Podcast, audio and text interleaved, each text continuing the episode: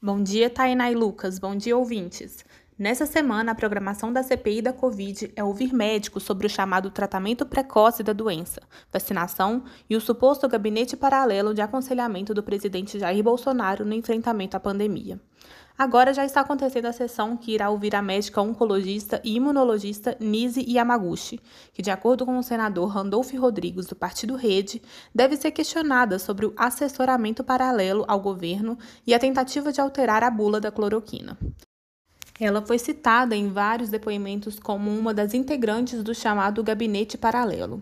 Alguns depoimentos falam, inclusive, que ela participou da elaboração da bula fake da cloroquina. Vamos ouvir o que disse o senador em entrevista à agência Senado.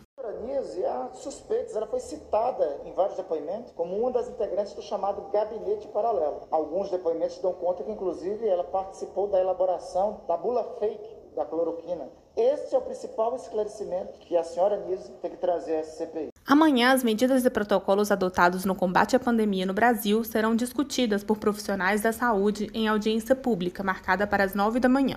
Para isso, a CPI deve ouvir o presidente da Sociedade Brasileira de Infectologia, Clóvis Arnes da Cunha, e a médica Eliette Zambon.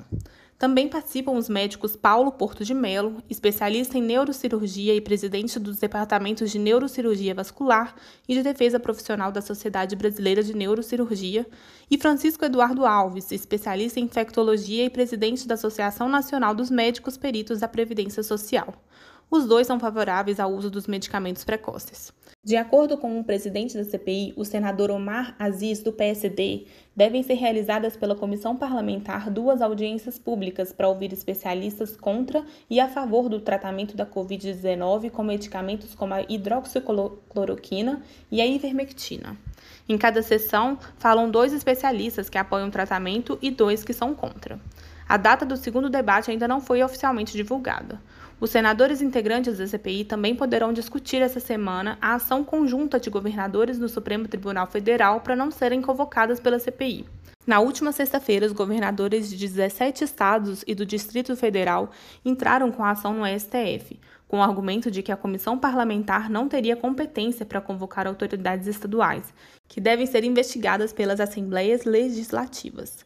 Para você que dormiu no ponto e não sabe do que estamos falando, no dia 8 de abril deste ano, o ministro do STF, Luiz Roberto Barroso, determinou a instalação da CPI da Covid-19 no Senado Federal.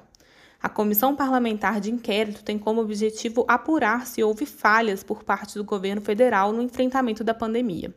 Os principais objetivos desse instrumento são obter esclarecimentos ou, em último caso, buscar a responsabilização dos agentes públicos por eventuais ilicitudes ou coisas erradas praticadas no exercício do cargo. Quais são os próximos passos agora? Desde o dia 27 de abril, a composição da CPI tem um prazo de 90 dias, que pode ser prorrogado, para chegar a uma conclusão sobre as possíveis falhas por parte do governo no enfrentamento da pandemia. Parece que já aconteceu tanta coisa, mas é assunto que não acaba, não é mesmo, Tainá?